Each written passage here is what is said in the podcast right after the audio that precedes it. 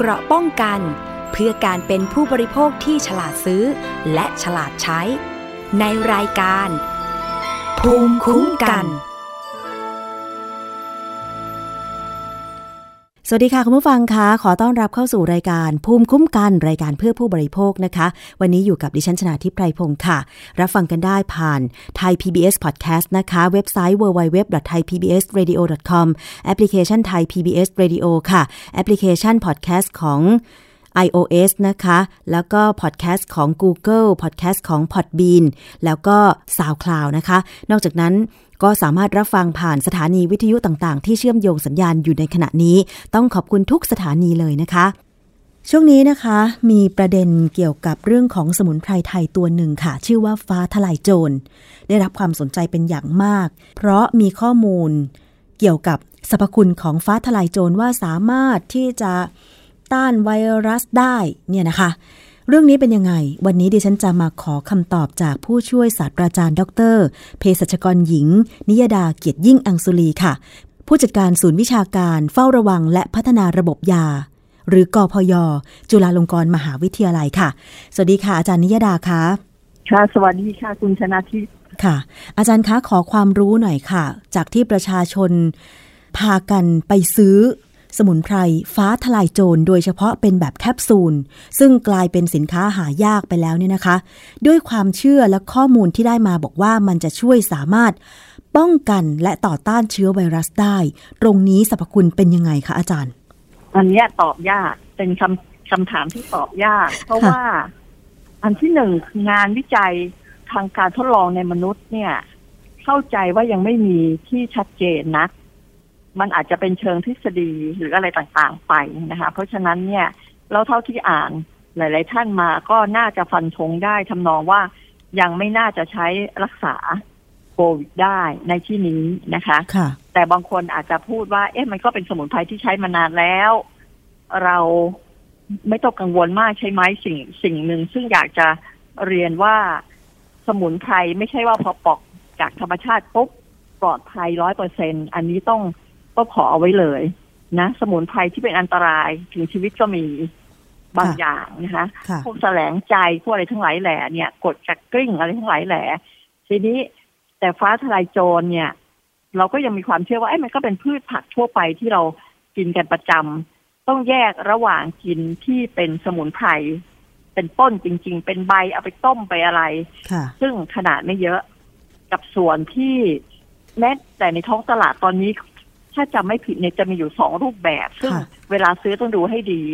แบบที่หนึ่งก็คือเป็นผงแห้งบดแล้วก็ใส่แคปซูลอันนี้ก็อาจจะต้องกินเยอะหน่อยอะไรก็แล้วแต่เนี่ยกับสองส่วนที่สกัดแล้วเข้มข้นค่ะนะเพราะฉะนั้นเวลาดูขนาดยานี่ก็ต้องให้เป็นผู้เอ่อบริโภคชั้นดี หรือผู้ป่วยชั้นดีคือ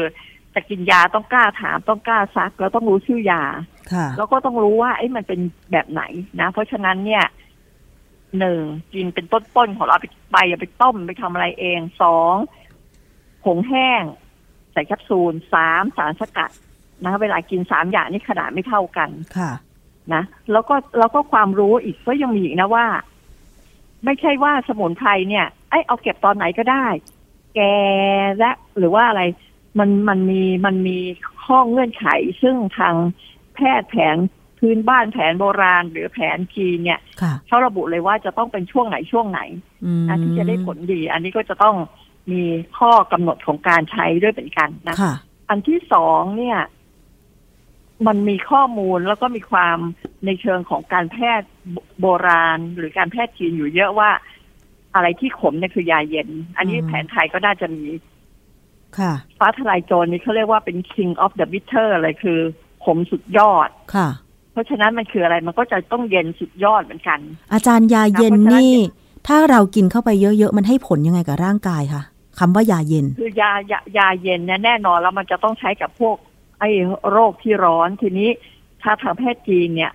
การร้อนเนี่ยมีมีสองแบบนะร้อนด้วยตัวร้อนเองกับสองร้อนด้วยตัวเย็นมันพร่อง หรือทำงานไม่ดีก็ทำให้เกิดร้อนเทียมได้ เพราะฉะนั้นพวกวินิจฉัยพวกนี้ต้องระวังนิดหนึ่ง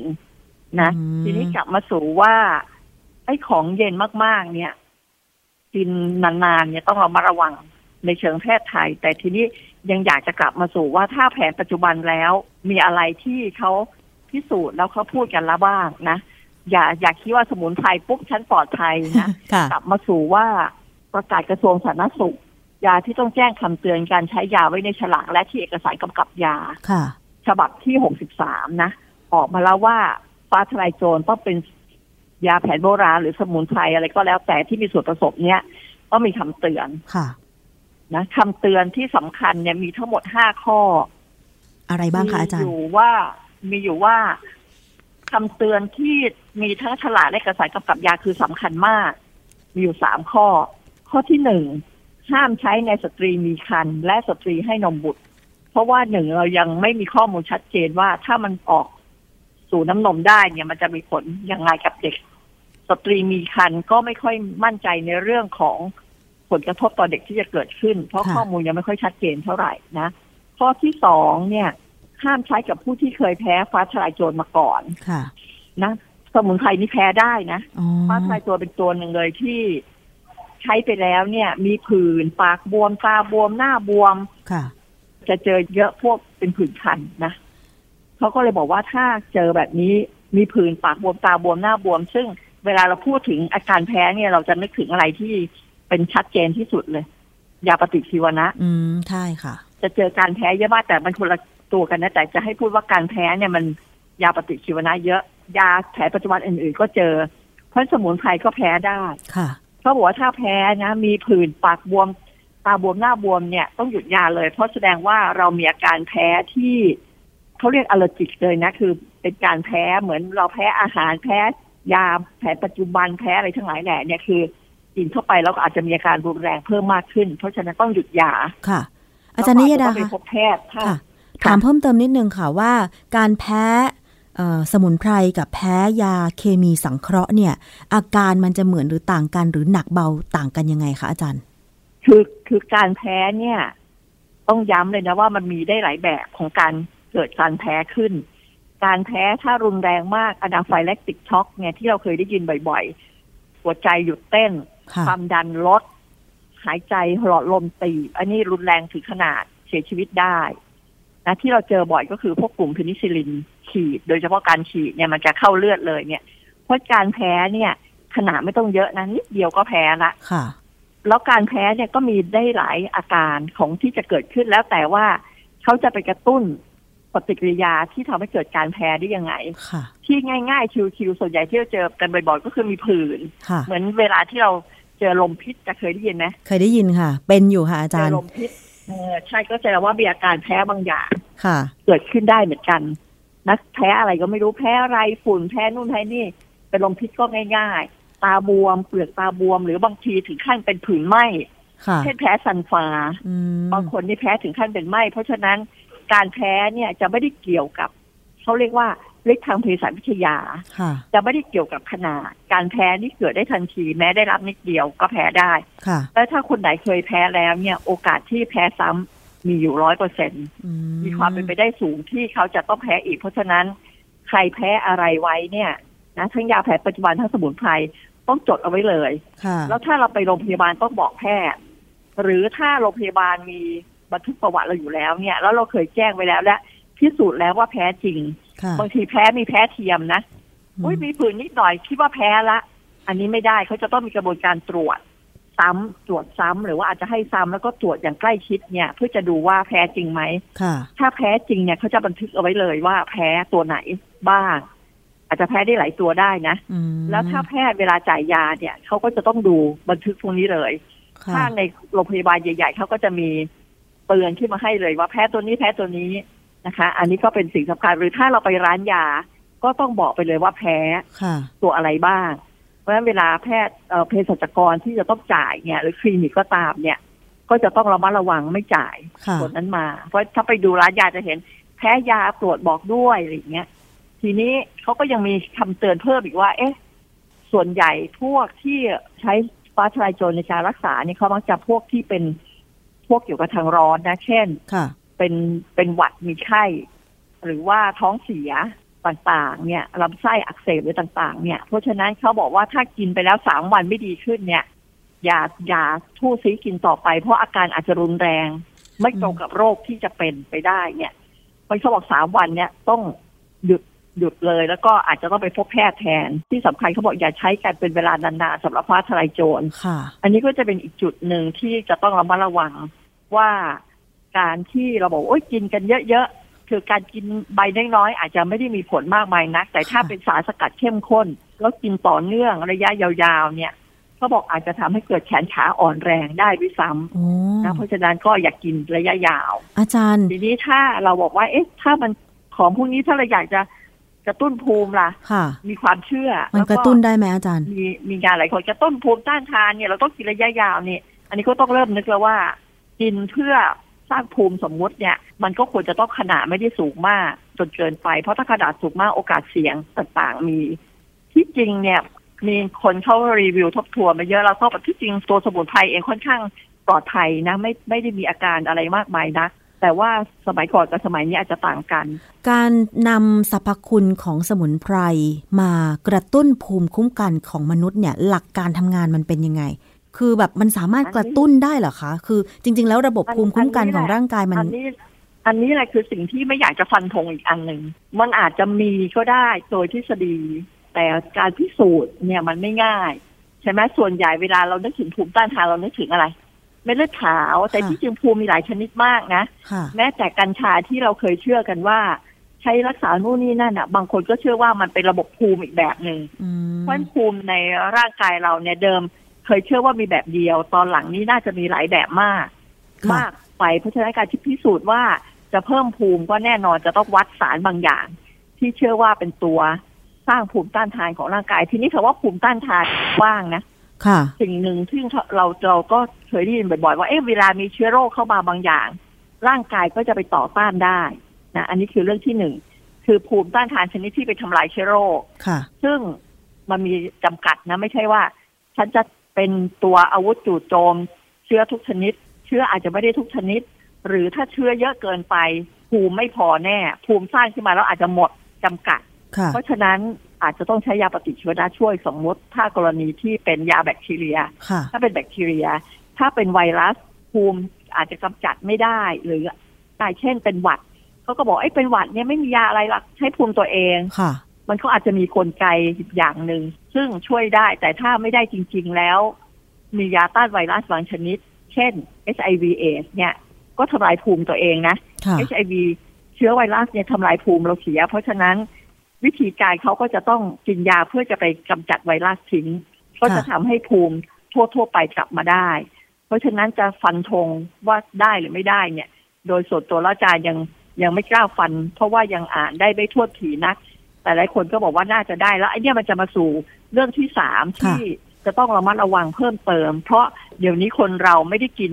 แต่ยาโบราณหรือยาสมุนไพรแล้วเรากินยาแผนปัจจุบันด้วย ใช่ค่ะ เพราะฉะนั้นยาตีการเกิดขึ้นแล้วกับฟ้าทลายโจรโอ้ค่ะ ที่บางครั้งถึงขั้นสุ่มเสี่ยงนะ ซึ่งเขาแบ่งเป็นกลุ่มใหญ่ ๆ อยู่สามกลุ่มที่เราจะต้องระมัดระวังสำหรับเรื่องของยาตีกันต้องเข้าใจอย่างหนึ่งว่ายาสมุนไพรเมื่อเรากินเข้าไปแล้วเนี่ย มันจะมีสารสำคัญที่ออกฤทธิ์และสารสำคัญเนี่ย เวลาออกฤทธิ์เสร็จแล้วเนี่ยเขาจะถูกกำจัดออกจากร่างกาย การกำจัดส่วนใหญ่จะผ่านทางตับค่ะนะคะตับเนี่ยจะเป็นตัวสลายสารสำคัญ ทีนี้ในการสลายสารสำคัญเนี่ยมันจะต้องใช้เอนไซม์ช่วยแล้วเอนไซม์ตัวเนี้ยเผอิญมันมีจำเพาะกับยาบางตัวกับยาหลายตัว เพราะฉะนั้นไม่ใช่ยาตัวเดียว เพราะฉะนั้นมันก็เลยมีความพ้องของการใช้เอนไซม์ร่วม เวลาเราใช้ยายาร่วมกันหลาย ๆ ตัวที่มันถูก ทำลายด้วยเอนไซม์กลุ่มเดียวกันเนี่ยค่ะมันก็จะเกิดสิ่งที่เราเรียกว่ายาตีกันอืมเขาบอกให้เรามาระวังสามกลุ่มนะคะสำหรับสำหรับสำหรับพวกนี้อันที่หนึ่งเนี่ย ซึ่งอันนี้ค่อนข้างน่าเป็นห่วงคือ คนที่ใช้ยาละลายริ่มเลือดค่ะละลายทำให้เลือดไม่เกาะกลุ่มกันค่ะพวกนี้ส่วนใหญ่ก็คือพวกพวกเส้นเลือดอุดตันจากอะไรก็แล้วแต่เนี่ยเป็นหรือเส้นเลือดเป็นมีการจับตัวเป็นก้อนหรืออะไรก็แล้วแต่เนี่ย เพราะฉะนั้นก็พวกนี้เราก็ต้องได้รับยาละลายริ่มเลือดบ้าง ยาสลายริ่มเลือดบ้าง หรือยาป้องกันการเกาะกลุ่มของเกล็ดเลือดไป เพราะฉะนั้นกลุ่มนี้แหละเขาก็ปรับขนาดอย่างดีนะค่ะเพราะว่าถ้าขนาดน้อยไป มันยังเกาะกลุ่มกันได้ ก็จะกิดอุดตันอีกค่ะ ถ้าออกฤทธิ์มากเกินไปเที่ยวนี้แหละแย่ มันก็จะพูดง่าย ๆ มันไม่แข็งตัว ทีนี้พอมันไม่แข็งตัวเกิดบาดแผลหรือเกิดอุบัติเหตุหรือผ่าตัด โดยไม่รู้มาก่อนเนี่ย เลือดออกไม่หยุดได้นะอืมเพราะฉะนั้นเนี่ยเผอิญไอ้ฟ้าทลายโจรกับยากลุ่มเนี้ยมันตีกัน เพราะฉะนั้นเขาบอกว่ากินฟ้าทลายโจรเนี่ยไปพบแพทย์ทางกลุ่มหัวใจหลอดเลือดต้องบอกด้วย หรือกินอยู่แล้วปุ๊บเนี่ยเขาบอกว่าควรจะห้ามเลย เพราะว่าทำแล้วมันจะทำให้ฤทธิ์ของยาเพิ่มขึ้น นั่นก็คืออะไรฮะโอค่ะกาสเสี่ยงที่จะเกิดเลือดไม่แข็งตัวเยอะอ๋อก็คือพูดง่ายโอเวอร์โดส กลุ่มนี้เราต้องเราต้องมอนิเตอร์ระดับยาอย่างดียิ่งด้วยนะ เพราะฉะนั้นเนี่ยการที่จะบอกว่ากินกินสมุนไพรฟ้าทลายโจรค่ะก็ต้องระวังว่าคุณต้องไม่กินยา ที่สลายริ่มเลือดด้วย เพราะว่ามันอาจจะไปเสริมฤทธิ์ทำให้ฤทธิ์ของยาสลายริ่มเลือดนั้นเนี่ยทำงานแรงขึ้นใช่ไหมคะ อาจารย์นิยดา มีปริมาณมากขึ้นอืมคืออย่างที่บอกว่ายาเนี่ย เวลามาถูกสลายที่ตับเนี่ย มันก็จะ พอยากินเข้าไประดับหนึ่งแล้วก็จะถูกสลายไป ทีนี้ถ้ากินยาฟ้าทลายโจรเนี่ยมันจะไปยับยั้งการสลายเพราะยาจะตกค้างอยู่มากขึ้น ค่ะ นะ ไม่ได้ทำให้ออกฤทธิ์แรงขึ้น แต่ทำให้ยาตกค้างอยู่มากขึ้นอ๋อเพราะฉะนั้นก็คือปริมาณยาในเลือดมันจะสูงกว่าปกติ ค่ะ มันก็เลยทำให้แบบเพราะฉะนั้นก็ส่งผลทำให้โอกาสเสี่ยงที่จะเกิดใช่ อาจจะเลือดตก หรือหกล้มหน่อยเดียวเลือดออกในสมองบ้าง หรือใน อวัยวะอื่นใด โดยเฉพาะจะเป็นเส้นเลือดฝอยหรืออาจจะเป็นเส้นเลือดตรงไหนไม่รู้ที่ทำให้เกิดบีดได้เนี่ยมอันนี้คือสิ่งที่น่ากลัว เพราะฉะนั้นอันที่หนึ่งถ้ากินอยู่ประจำอยู่แล้ว แล้วก็ไปพบแพทย์เพื่อจะปรับยาพวกนี้ต้องบอกให้แพทย์ทราบค่ะสองถ้าเรากินยาตัวนี้อยู่แล้ว ถ้าจะใช้เนี่ย ในช่วงเนี้ย ก็จะต้อง อันนี้จะปรับขนาดยามก็ยากเพราะมันไม่ได้เป๊ะ ค่ะ ก็ไม่ควรจะต้องกิน ควรจะไปใช้ยาตัวอื่นแทนดีกว่า ค่ะ นะนั่นนี่คือยาตัวที่หนึ่งนะยังไม่หมดนะเยอะเหรอคะมีกลุ่มอื่นอีกมีสามกลุ่มค่ะ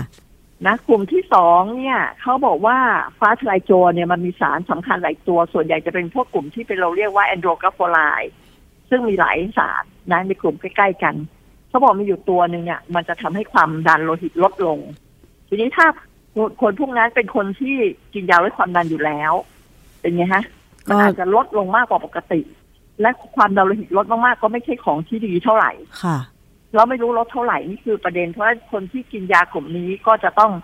ระมัดระวังอย่างยิ่งยวดในการ กินฟ้าทลายโจรกินฟ้าทลายโจรโอ้ใช่ค่ะ นะคือกลุ่มที่สองคือสามไอ้กลุ่มเนี้ยสามกลุ่มค่ะที่สามไอ้นี่สองนะกค่ะลุ่มที่สามมีอีกกลุ่มหนึ่งซึ่งซึ่งโดยส่วนตัวแล้วยังยังทบทวนไม่ค่อยดีเท่าไหร่ แต่ว่าเขาเขียนเตือนเอาไว้ก็ดี ตะกี้ที่เราคุยกันตอนแรกจำได้ไหมว่า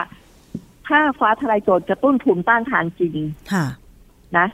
ถ้ากระตุ้นภูมิต้านทานจริงเนี่ย มันน่าจะเป็นเรื่องที่ดี แต่เขาบอกว่าถ้าคนที่ได้รับยากดภูมิต้านทาน คนบางคนต้องได้รับยากดภูมิต้านทานนะใช่เช่น คนที่เป็นออโตอิมมูนแพ้แพ้ภูมิตัวเองค่ะ เขาจะต้องกดภูมิลงหรือคนที่ผ่าเขาเรียกว่าอะไรนะเอ่อ ผ่าตัดไตใส่อวัยวะ เปลี่ยนไตใส่อวัยวะใดๆเพราะเขาจะต้องกดภูมิใช่ค่ะ หรืออะไรบางอย่างเนี่ยเขาบอกว่าคนที่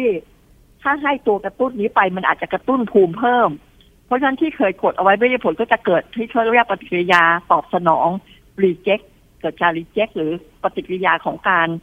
แสดงภูมิเยอะเกินไปค่ะ ซึ่งอันนี้ก็จะเกิดอันตรายได้ ถ้าถ้าเป็นการจริงนะของการกระตุ้นจริงอืมเพราะฉะนั้นก็ต้องระมัดระวังเขาบอกว่ากลุ่มที่เชื่อว่ากระตุ้นภูมินะ ค่ะเห็ดลิ้นจือ ฟ้าทลายโจร เอ็กไคมิเซียอะไรพวกเนี้ย เชื่อว่ากระตุ้นภูมิเนี่ยเพราะถ้าจะใช้ในการเสริมสร้างภูมิด้วยความเชื่อของของแผนโบราณหรือของแผนจีนนะค่ะ คุณจะต้องระมัดระวังเลยว่า คุณเป็นคนซึ่งผ่าตัดอวัยวะไหมหรือว่ากินยากดภูมิไหม ออโตอิมมูนไหมต่างค่ะๆซึ่งออโตอิมมูนมีหลายโรคนะค่ะใช่ไหมที่หลายอาการที่จะเกิดขึ้นได้เนี่ย เพราะฉะนั้นก็ต้องระมัดระวังด้วย อันนี้ก็โอ้เป็นสามกลุ่มใหญ่ ๆ ที่เขามีคำเตือนกันมา ค่ะ วันนี้ถ้าไม่ได้ฟังจากอาจารย์แบนิบยดาปัจจุบันซึ่งเป็นเภสัชกรเนี่ย ตัวเองก็อาจจะไม่ทราบเหมือนกันนะคะว่า จริง ๆ แล้วเนี่ย หลายหลายกรณีที่เราจะต้องระมัดระวัง ไม่ใช่ว่านับได้นับไปกินใช่ไหมคะอาจารย์นิยดา อย่างมีน้องคนหนึ่งเนี่ยค่ะ ที่ออฟฟิศดิฉันเนี่ย ผ่าตัดไตเปลี่ยนไต ตอนนี้ใช้ไตของคุณพ่อข้างเดียว ซึ่งเธอเนี่ยต้องกิน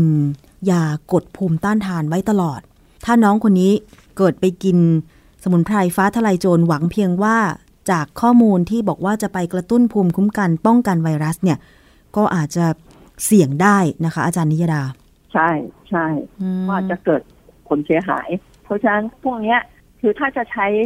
สมุนไพรถ้าเราถือว่าเป็นยาก็คือต้องเป็นยาอย่างหนึ่งนะค่ะ ก็จะต้องระมัดระวังว่าใช้ถูกต้นไหมใช้ขนาดเหมาะสมไหมมีปฏิกิริยาตีกันไหมซึ่งสมุนไพรมีปฏิกิริยาตีกันหลายตัวนะค่ะ อันนี้ว่าเดี๋ยวเที่ยวหน้าเรามาคุยกันว่าอะไรบ้างแม้แต่ผลไม้ด้วยนะอ๋อเหรอคะน้ำผลไม้บางอย่าง กินเข้าไปเป็นน้ำผลไม้เหมือนกันแต่ไปตีกัน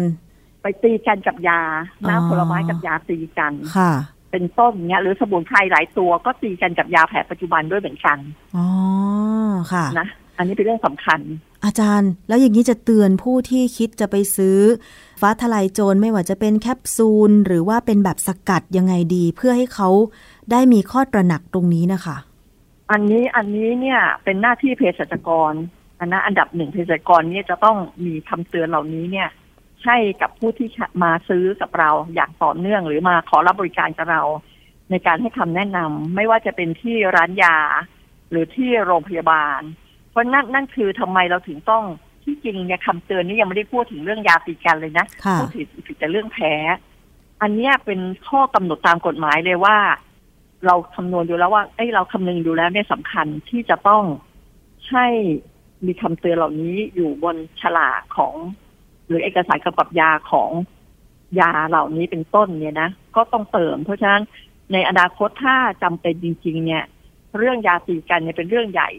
ที่อาจจะต้องมีการเพิ่มเติมยังไง ค่ะ คือถ้าไปโรงพยาบาลเนี่ยมันจะมีคู่มือมีอะไรอยู่เยอะละใช่เพียงแต่ว่าบางทีผู้ป่วยไม่ไม่บอกหมอไม่ไม่บอก ไม่บอกความจริงทั้งหมด ไม่บอกความจริงทั้งหมด ค่ะ อีกตัวหนึ่งซึ่งเราเคยเจอบ่อยๆ ก็คือ ใบแป๊กกล้วยอะใบอ๋อแป๊กใช่กล้วยที่ก็ทำเลือดไม่แข็งตัวนะค่ะ แล้วก็ไม่ไม่ยอมบอกแพทย์ แล้วพอไปได้ยากลุ่มเดียวกันซ้ำขึ้นมาเนี่ยค่ะก็เออเกิดอันตรายได้เหมือนกันนะอืมเราก็ต้องเผยแพร่ความรู้ค่ะนะเภสัชกรนะ บุคลากรสุขภาพก็ต้องเผยแพร่ความรู้เรื่องนี้ออกไปทางสื่อต่างๆให้มากขึ้นค่ะกำลังคุยกันอยู่ในทีมเหมือนกันว่าเราคงอาจจะต้องเขียนคำเขียนออกมาเป็นกึ่งกึ่งอินโฟกราฟิกสำหรับฟ้าทะลายโจรด้วยว่า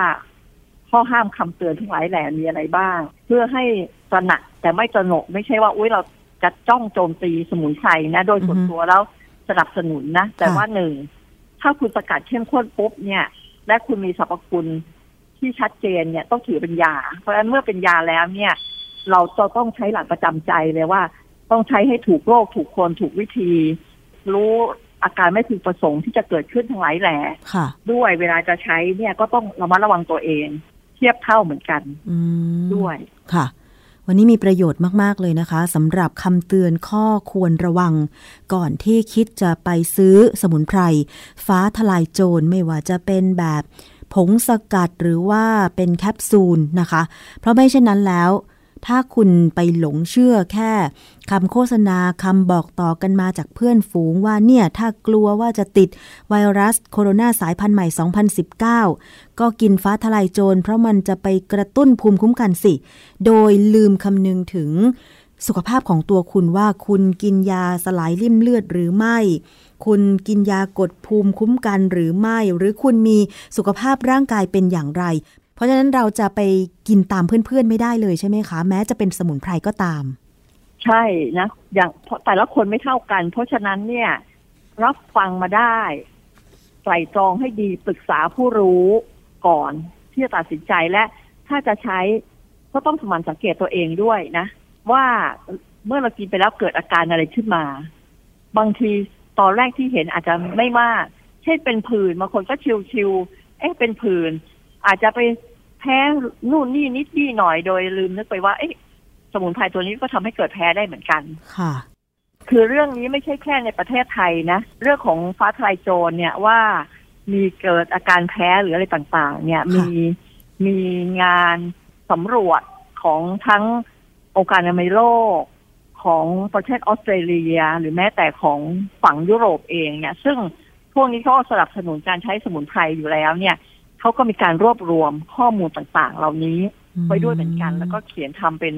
รีพอร์ตสรุปสถานการณ์ เพื่อจะต้องให้ช่วยกันระมัดระวังต่างๆด้วยเหมือนกัน ค่ะ ขอบพระคุณค่ะอาจารย์คะค่ะค่ะค่ะสวัสดีค่ะ สวัสดีค่ะ ค่ะ นั่นก็เป็นเรื่องราวดีๆนะคะ ก่อนจะใช้สมุนไพรไม่ว่าจะเป็นฟ้าทลายโจรหรือสมุนไพรใดก็ตามเนี่ย ก็ต้องปรึกษาผู้รู้ 1. แพทย์แผนไทย 2. แพทย์แผนจีน 3. เภสัชกร 4. คุณหมอนะคะ อย่าไปเชื่อเพียงเพราะว่า เพื่อนบอกมา ข้อมูลในอินเทอร์เน็ต เพราะบางทีข้อมูลในอินเทอร์เน็ต มันก็ไม่ใช่ข้อมูลที่ถูกต้องร้อยเปอร์เซ็นต์แล้วก็เช็คสภาพร่างกายของคุณให้ดี บอกคุณหมอที่ตรวจสุขภาพคุณว่า ถ้าคุณจะกินสมุนไพรฟ้าทะลายโจรหรือ สมุนไพรใด ๆ มันจะไปตีกันกับยาที่คุณกินอยู่ก่อนหรือไม่นะคะ ซึ่งถ้าคุณหมอประเมินแล้วว่ามันเป็นอันตราย ก็ไม่ควรจะไปฝ่าฝืนคำสั่งคุณหมอ และถ้าเกิดว่าคุณกลับมาบ้านปุ๊บ อย่าไปแอบกินนะคะ เพราะไม่เช่นนั้นแล้วเนี่ย เกิดคุณกินยาตามที่คุณหมอสั่ง แต่มันกลายเป็นว่าพอคุณมากินสมุนไพรตัวใดตัวหนึ่ง แล้วมันกลายเป็นไปตีกัน มันจะเสริมฤทธิ์หรือลดมันจะไปเสริมฤทธิ์หรือลดฤทธิ์ของยาที่คุณกินอยู่ก็ได้ ซึ่งไม่ส่งผลดีกับสุขภาพของคุณทั้งนั้นนะคะ เพราะฉะนั้นก็ด้วยความปรารถนาดีจากรายการภูมิคุ้มกันไทย PBS Podcast ค่ะว่า ก่อนจะกินยา หรือสมุนไพรใด ๆ ต้องปรึกษาผู้รู้ให้ถ่องแท้เสียก่อนนะคะ คุณผู้ฟัง เกราะป้องกัน เพื่อการเป็นผู้บริโภคที่ฉลาดซื้อ และฉลาดใช้ ในรายการ ภูมิคุ้มกัน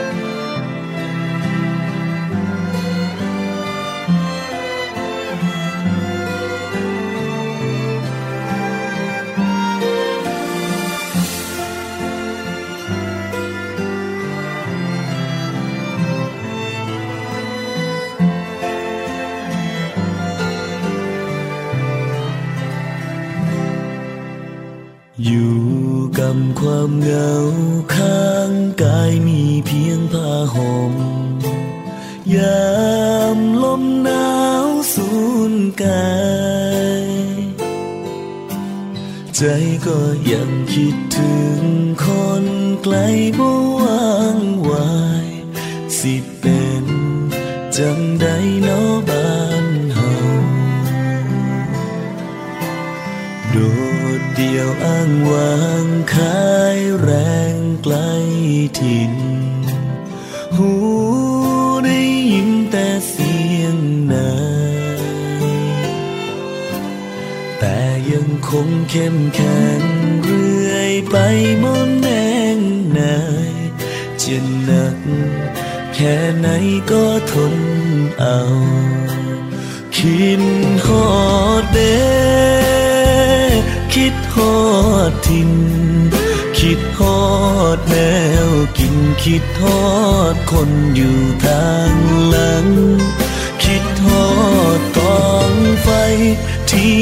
พ่ออิ่มแง่ดัง คิดฮอดความหลัง บุญบ้านเฮาไหลเรือไฟ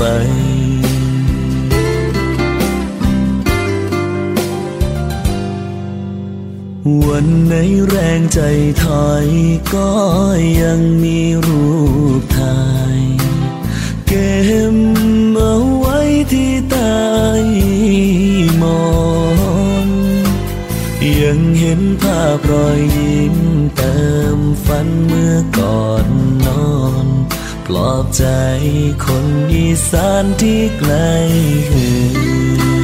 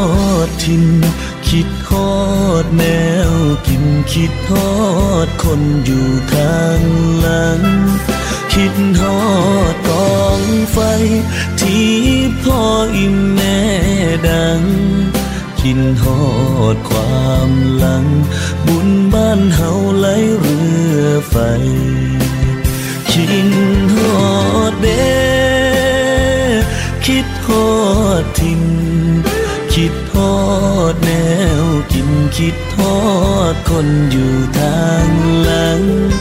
คิดฮอดกองไฟ ที่พ่ออิ่มแม่ดัง คิดฮอดความหลัง บุญบ้านเฮาไหลเรือไฟ คิดฮอดความหลัง บุญบ้านเฮาไหลเรือไฟ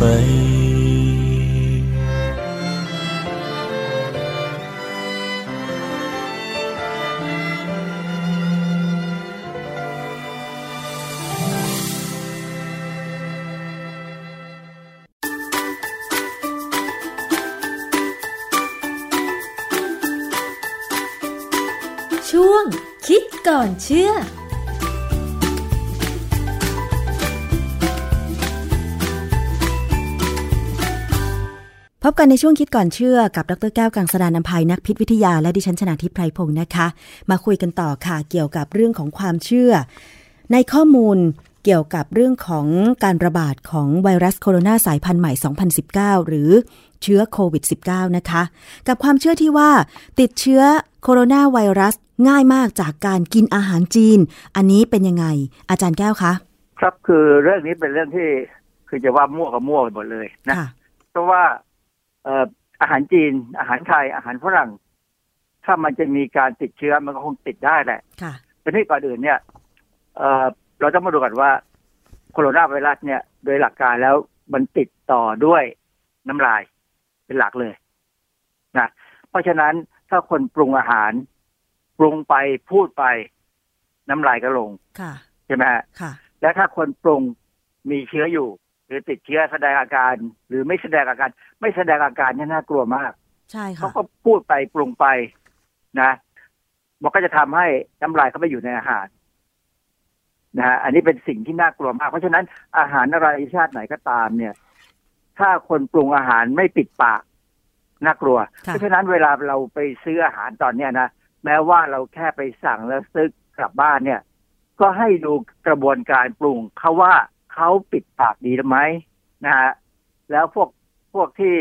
หรือว่าบางคนสั่งอาหารเนี่ย ให้มอเตอร์ไซค์ไปเอามาให้เนี่ยค่ะก็ดูซิว่าเขาปิดปากดีไหมแล้วเขาขนส่งมาภาชนะภาชนะใส่อาหารเนี่ย มันปิดมิดชิดไหมค่ะถ้าไม่แน่ใจต้องเอามาให้ความร้อนใหม่ ให้สูงเกิน 60 องศา ค่ะ ก็คือต้มให้มันเดือดเลยนะคะอุ่นให้มันร้อนทีนี้ที่เขาสงสัยว่าทำไมถึงมาจากอาหารจีน ก็เพราะว่า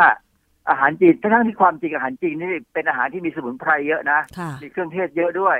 แถมส่วนใหญ่จะปรุงด้วยความร้อนสูงอืมบางครั้งเนี่ยอาหารจีนบางอย่างเนี่ยใช้ความร้อนสูงแล้วก็นานนานนานเกินไปที่ซ้ำจน ไม่อยากบอกว่าถ้าใช้ความร้อนนานๆเช่นตุ๋นเนี่ย มันทำให้เกิดสารก่อมะเร็งด้วยซ้ำแต่ตอนนี้เราจะพักเรื่องนี้ก่อนค่ะมาคุยกันว่า อาหารบางอย่างเนี่ยเป็นอาหารประหลาดที่คนจีนชอบกินอืมนะเขาเรียกว่า exotic animal คือไปกินตัวไปแปลกๆอย่างกรณีของไอ้โควิด เนี่ยเขาที่เขาตั้งข้อสงสัยแต่แรกเลยว่าเป็นข้างคาว หรือเป็นตัวลิ่นตัวนิ่มอะไรก็ตามเนี่ยนะอันนี้เป็นเป็นเรื่องที่ว่าคนจีนจะกินของแปลกค่ะนะฮะเพราะฉะนั้นเรื่องกินของแปลกเนี่ยต้องเลิกเด็ดขาดอืมไม่ใช่ว่าพอหมดโคโรนาไวรัสที่แล้วไอ้โควิด -19 ที่แล้วหันกลับไปกินใหม่ เดี๋ยวมันก็มาอีกค่ะเพราะว่าที่เขากังวลตอนนี้คือ เชื้อนี้มันจะกลายเป็นเชื้อประจำถิ่น แล้วถ้าเป็นเชื้อประจำถิ่นเนี่ย แหล่งที่จะเป็นที่สะสมของเชื้อไวรัสก็คือสัตว์ค่ะไม่ใช่คนค่ะคนอาจจะเป็นบ้างแต่ไม่มากนักหรอกแต่ส่วนใหญ่ไปอยู่ในสัตว์ เพราะว่าสัตว์บางชนิดเนี่ยเขาไม่ติดเชื้อค่ะเขาแค่เป็นที่พักเฉยอืมค่ะอีกเรื่องหนึ่งนะคะ เรื่องของการแพร่กระจายไวรัสโคโรนาสายพันธุ์ใหม่ 2019 นี่แหละ บางคนก็กลัวถึงกระทั่งแบบว่า ไม่กล้าที่จะ ไปใช้ชีวิตปกตินะคะ อย่างเช่นความเชื่อของคนที่อาจจะกลัวว่าผู้ที่ติดเชื้อไวรัสแล้วเนี่ยมีแล้วเสียชีวิตนะคะ ไม่กล้าที่จะแบบให้ครอบครัวเนี่ยจัดงานศพที่วัดใกล้บ้านเลยออกไปประท้วงกันบ้างอะไรบ้างเนี่ยนะคะ หรือแม้แต่ผู้ป่วยที่โรงพยาบาลรับรองว่าตรวจไม่เจอเชื้อ แล้วก็ให้กลับไปพักฟื้นที่บ้าน นะคะ เห็นข่าวว่ามีบางหมู่บ้านเหมือนกันที่ชาวบ้านไปประท้วงไม่ยอมให้ผู้ที่เคยป่วยติดเชื้อเนี่ยไปพักฟื้นอยู่ที่บ้าน เพราะว่ากลัวการแพร่กระจาย ไวรัสโคโรนาสายพันธุ์ใหม่ 2019 ทีนี้อาจารย์นอกจากน้ำลายแล้วเนี่ย บางข้อมูลก็บอกว่าไวรัสโคโรนาสายพันธุ์ใหม่ 2019 สามารถแพร่กระจายทางปัสสาวะและอุจจาระ อันนี้เป็นไปได้มากน้อยแค่ไหน มีหลักฐานอะไรบ้างคะ คือความ กังวลเรื่องนี้นะผมก็พยายามหาข้อมูลดูนะ ก็ไปพบบทความในวารสารจามาจามานี่ก็อย่างที่บอกแล้วว่า มันเป็นวารสารการแพทย์ที่ค่อนข้างขึ้นชื่อนะว่าคนคนชื่นชอบและเชื่อถือเอ่อจามาวันที่ 11 มีนาคม 2020 เนี่ย มีบทความเรื่อง detection of SARS-CoV-2 in different types of clinical specimen SARS-CoV-2 นี่ก็คือโควิด 19นี่แหละนะ different type of clinical specimen clinical specimen เนี่ย ความหมายจริงๆก็คือพวกอะไรกันต่างๆ ที่มาจากการแพทย์นะ อาจจะเป็นน้ำลายน้ำเหลือง หรือว่ารวมไปถึงอุจจาระปัสสาวะของคนป่วยเนี่ยนะคราวนี้ถ้าเป็นเรื่องของคนตายเนี่ย คนตายส่วนใหญ่ถ้าตายในโรงพยาบาลเนี่ยเขาจะจับใส่ถุงอย่างดี อันนี้ก็หมดปัญหาไป ถ้าไม่เปิดถุงไม่มีปัญหานะค่ะแต่ว่าถ้าคนที่ติดเชื้อ แล้วไม่แล้วไม่มีโอกาสได้ไปรักษาอย่างเช่นอิตาลีเงี้ยมีคนที่ตายโดยที่ไม่ได้รับการรักษาเลยนะค่ะ แล้วตายเงี้ยน้ำเลือดน้ำเหลืองจะเป็นยังไง หรือคนที่ยังไม่ตาย ผมกังวลอยู่อย่างตอนนี้ ไปนั่งคิดอยู่แล้ว ไม่รู้ว่าเรากังวลมากไปหรือเปล่าคนที่เป็นไอ้โรคเนี้ยมันจะมีน้ำลายเสมหะค่ะ ถ้าเขาถมออกไปเนี่ยนะโดยไม่ไม่ดูแล ไม่ไม่ดูแลว่าเขาจะใส่ทิชชู่หรือว่า ถมลงในกระโถนหรือว่าในที่ที่มันมันปิดบังได้เนี่ยนะถ้าถมลงพื้นเนี่ย แล้วแมงวันไปตอมทำไงแมงวันไปตอมแล้วไปตอมอาหารทำไงค่ะ เพราะว่าเชื้อนี่อยู่ในน้ำลายได้อย่างน้อยประมาณสามชั่วโมงค่ะ ประมาณนั้นนะนะแล้วแมงวันถ้ามันมันไปตอมน้ำลาย แล้วมันไปตอมอาหารที่ปกปิดไม่ดีขายข้างทางเนี่ย ซึ่งยังพอมีนะที่มีขายข้างทางค่ะ อันนี้น่ากลัวนะเพียงแต่ว่าเอ่อตอนนี้เรากังวลเรื่องอื่นมากกว่า แต่ว่าไอ้เรื่องของสุขอนามัยพวกเนี้ย จริง ๆ แล้วยังต้องเคร่งเคร่งอยู่นะอย่าปล่อยปะละเลย ผมถึงบอกไปว่า ถ้าซื้ออาหารมากินทำยังไงก็ตามเนี่ยทำให้อุ่นใหม่ได้ ให้ดี ให้มันร้อนเกิน 60 องศาไปก่อนนะฮะเพราะฉะนั้นในบทความที่ผมกล่าวถึงในจามาเมื่อกี้เนี่ยเขาเจอเชื้อในอุจจาระคนป่วย อืมค่ะนะเจอเชื้อเลยแต่ว่าเขาไม่ได้เก็บปัสสาวะเขาเก็บแต่เฉพาะอุจจาระ เพราะฉะนั้นถามว่าอุจจาระมีไหมแต่ปัสสาวะนี่อาจจะลำบากนิดนึงปัสสาวะนี่มันต้องผ่านระบบเลือดไปไต แล้วไตอาจจะกรองเก็บไว้ไม่ได้ปล่อยออกมาในปัสสาวะก็ได้ แต่ก็มีหลายครั้งที่ปัสสาวะมีไวรัสติดอยู่เหมือนกันก็อันนี้ก็คงต้องทำการศึกษาต่อไปสรุปว่าเพราะฉะนั้นเนี่ยไวรัสโคโรนาสายพันธุ์ใหม่ 2019 ออกมาทางอุจจาระด้วยใช่ไหมคะอาจารย์ฮะมีงานวิจัยอันนี้บอกแล้วเขาบอกว่าคือ คือเขาก็จับเชื้อโดยตรงเลยโควิด -19 นี่แหละมันออกมานะฮะแต่โอกาสน้อยนะคะ ที่ว่าเราจะไปสัมผัสอุจจาระยกเว้นว่าจะมีมแมลงวันไปตอม แล้วก็มาตอมอาหารของเราใช่ไหมคะอาจารย์ อันนั้นอันที่หนึ่งอันที่สองคือคนที่เป็นแล้วไม่รู้ตัวว่าเป็น หรือเป็นแล้วไม่ยอมบอกไม่ยอมบอกใคร แล้วก็ไปอยู่ในที่กักกันไม่กักกันก็ตามในชนบทเนี่ย แล้วก็ขับถ่ายเรียราดเนี่ย แล้วมันเกิดปนไปนู่นปนไปนี่หรือลงน้ำอะไรอย่างเงี้ยข่าวเนี่ยยุ่งค่ะ เอาละอีกข้อมูลหนึ่งค่ะ ที่บอกว่าไวรัสตายเมื่ออุณหภูมิสูงขึ้นเมื่อพ้นฤดูหนาวอันนี้ข้อเท็จจริงเป็นยังไงคะอาจารย์ โดยปกติของไวรัสเนี่ยไม่เสมอไปนะฮะไม่เสมอไป แต่ว่าทุกคนก็สวดมนต์ภาวนาว่าไอ้โควิด เนี่ยขอให้มันไม่ทนอากาศร้อนเถอะนะเหมือนกับซาซาที่เมื่อสิบกว่าปีที่แล้วมันหายไปเลยเมื่อถึงฤดูร้อนนะเออเราจะพิสูจน์ข้อมูลนี้จะรู้ดีไม่ดีเดี๋ยวเนี่ยเดือนเนี้ยเดือนเมษานี่แหละ ว่าอัตราการติดเชื้อของเราจะลดลงไหมนะเพราะบ้านเรานี่ตอนนี้ก็สี่สิบกว่าแล้ว ในสายนี่คงไม่ไม่พลาดสี่สิบห้าแน่หวังว่าอย่างนั้นค่ะ แล้วจากที่ไวรัสโคโรนาสายพันธุ์ใหม่ 2019 มันระบาดแล้วก็อเมริกาเอง อิตาลีเองมีผู้ติดเชื้อและผู้เสียชีวิตสูงมากเนี่ย มันเป็น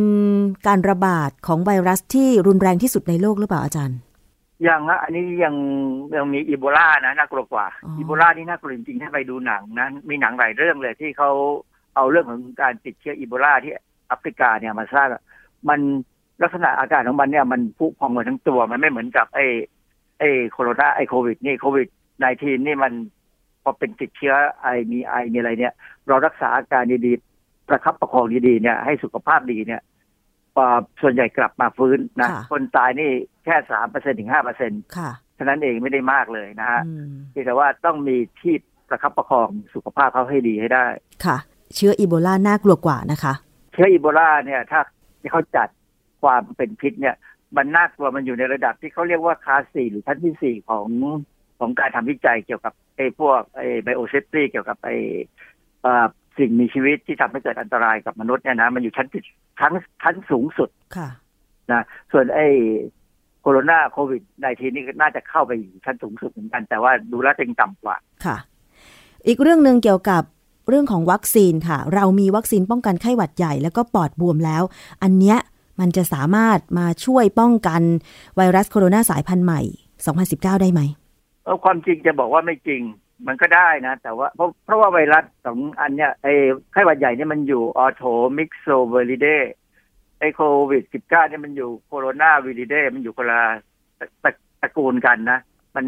วัคซีนมันไม่ควรจะข้ามได้ถึงขนาดนี้ แต่ตอนนี้มีงานวิจัยอันหนึงที่เขาทำออกข่าวมา คือเขาพยายามกลับไปใช้วัคซีน BCG มากระตุ้นภูมิต้านทาน BCG เนี่ย มันป้องกันวัณโรคค่ะนะเป็นวัคซีนที่ใช้ตั้งแต่ผมเด็กอืม นะๆและหลักการอันหนึ่งที่น่าสนใจคือ BCG เนี่ยกระตุ้นเม็ดเลือดขาวให้สูงขึ้นได้ดีมาก ค่ะ แล้วเคยมีงานวิจัยว่าเขาใช้ไอ้ BCG เนี่ยบำบัดมะเร็งได้นะโดยเฉพาะในสัตว์ เห็นงานวิจัยเนี่ย ชัดเจนเลยว่าเขาทำให้วัวเนี่ย ตามันเป็นมะเร็งค่ะจนจะตายอยู่แล้ว จนตาเละเลยนะ แล้วเขาก็ฉีด BCG ไปรอบๆตาวัวค่ะตอนนั้นเนี่ยไม่กี่ไม่กี่อาทิตย์ ตาวัวค่อยๆกลับมาดีขึ้นดีขึ้น เพราะว่าภูมิต้านทานของวัวเนี่ยถูกกระตุ้นให้สูงขึ้นเม็ดเลือดขาวเนี่ย มันไปจัดการเซลล์มะเร็งได้อืมค่ะก็เลยหวังมีคนหวังว่า BCG จะกระตุ้นระบบภูมิต้านทานให้แข็งแรงขึ้นเพื่อไปสู้กับไวรัสแต่ผลยังไม่ออกนะฮะเพราะฉะนั้นไอ้เรื่องการที่วัคซีนอย่างหนึ่งไปช่วยอีกอย่างหนึ่งเนี่ยไปแก้อีกอย่างหนึ่งเนี่ยมีทางเป็นไปได้ แต่ว่าก็ต้องรออยู่ อีกเรื่องหนึ่งนะคะเกี่ยวกับต้นกำเนิดของเชื้อไวรัสโคโรนาสายพันธุ์ใหม่ 2019 บอกว่ามีต้นกำเนิดมาจากห้องปฏิบัติการในประเทศจีน อันนี้มีหลักฐานไหมคะอาจารย์เอ่ออันนี้เขาใช้คำว่าเป็นทฤษฎีสมคบคิดนะนะคือจีนว่าอเมริกาอเมริกาว่าจีน แต่ความจริงไม่ใช่เฉพาะจีนหรืออเมริกานะที่มีห้องปฏิบัติการที่น่ากลัวอือฮึมันมีหลายหลายประเทศเลยนะที่มีห้องปฏิบัติการเกี่ยวกับการติดเชื้อระดับสี่ที่ผมว่าไปแล้วเนี่ย คือในอเมริกาเนี่ย CDC หรือสถาบันเกี่ยวกับการป้องกันการติดเชื้ออะไรก็ตามเนี่ยนะ CDC นี่เป็นเป็นแลบใหญ่มากและเป็นแลบที่ทันสมัยที่สุด ในโลกเลยก็ว่าได้เนี่ยเขามีระดับหนึ่งสองสามสี่ถ้าใครเคยไปดูหนังเรื่อง Outbreak เนี่ยซึ่งนานพอสมควรเนี่ยเขาจะตอนเริ่มต้นต้นเรื่องเลยเนี่ยเขาจะอธิบายเลยว่าระดับหนึ่งคืออะไรสองสามคืออะไร ระดับสี่เนี่ยคือระดับท้ายซึ่ง เอ่อพวกไวรัสต่างๆ พวกที่น่ากลัวน่ากลัวเนี่ยเอดเอิดเนี่ยจะอยู่ เพราะเอดส์อยู่ระดับสามค่ะส่วนพวกไออีโบลาพวกโคโรนาไวรัสจะอยู่ระดับเนี้ยคราวนี้เผอิญอู่ฮั่นเนี่ย มันมีห้องปฏิบัติการของจีนระดับนี้ด้วย ค่ะ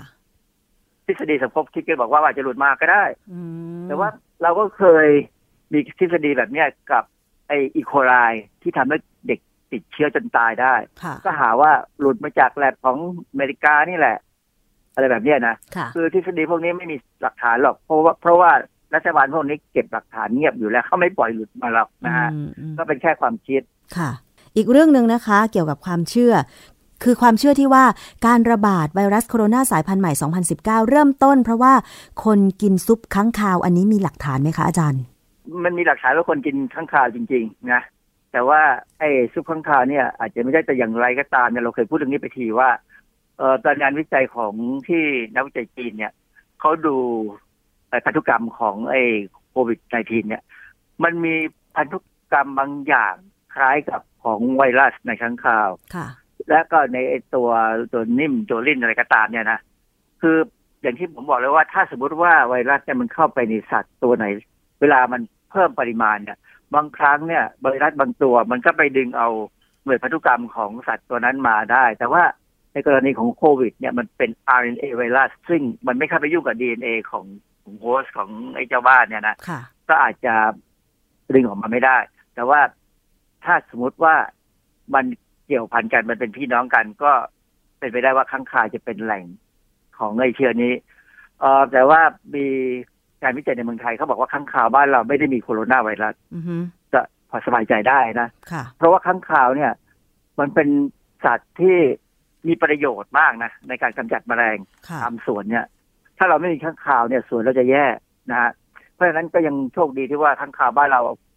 อาจจะไม่มีโคโรนาไวรัสแต่แน่ๆข้างคาวในถ้ำมีเลบีนะมีไวรัสไอ้ที่ทำให้เป็นโรคพิษสุนัขบ้านะค่ะเพราะฉะนั้นเพราะฉะนั้นใครเข้าถ้ำลึกๆเนี่ยต้องระวังพวกนี้เขาต้องส่วนใหญ่เนี่ยคนที่เข้าถ้ำเนี่ยเขาจะต้องฉีดไอ้วัคซีนป้องกันหมาบ้าอะไรหรือว่าอย่างอื่นเนี่ยเข้าไปด้วยถึงจะค่ะปลอดภัย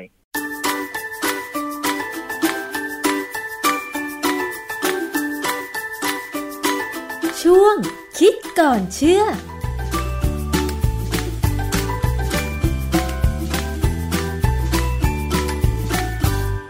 และนี่ก็คือช่วงคิดก่อนเชื่อกับดรแก้วกังสดานนภัยนักพิษวิทยาและนักวิจัยนะคะ ซึ่งอาจารย์ก็ไปอ่านงานวิจัยต่างๆ เกี่ยวกับเรื่องของการระบาดของไวรัสโคโรนาสายพันธุ์ใหม่ 2019 แล้วก็นำมาอธิบายเกี่ยวกับความเชื่อต่างๆ ให้เข้าใจที่ถูกต้องนะคะสำหรับวันนี้รายการภูมิคุ้มกันรายการเพื่อผู้บริโภค ดิฉันชนะทิพไพรพงศ์ต้องลาไปก่อน สวัสดีค่ะ ติดตามรับฟังรายการย้อนหลังได้ที่เว็บไซต์และแอปพลิเคชันไทย PBS Radio ไทย PBS ดิจิทัล Radio วิทยุข่าวสารสาระ เพื่อสาธารณะและสังคม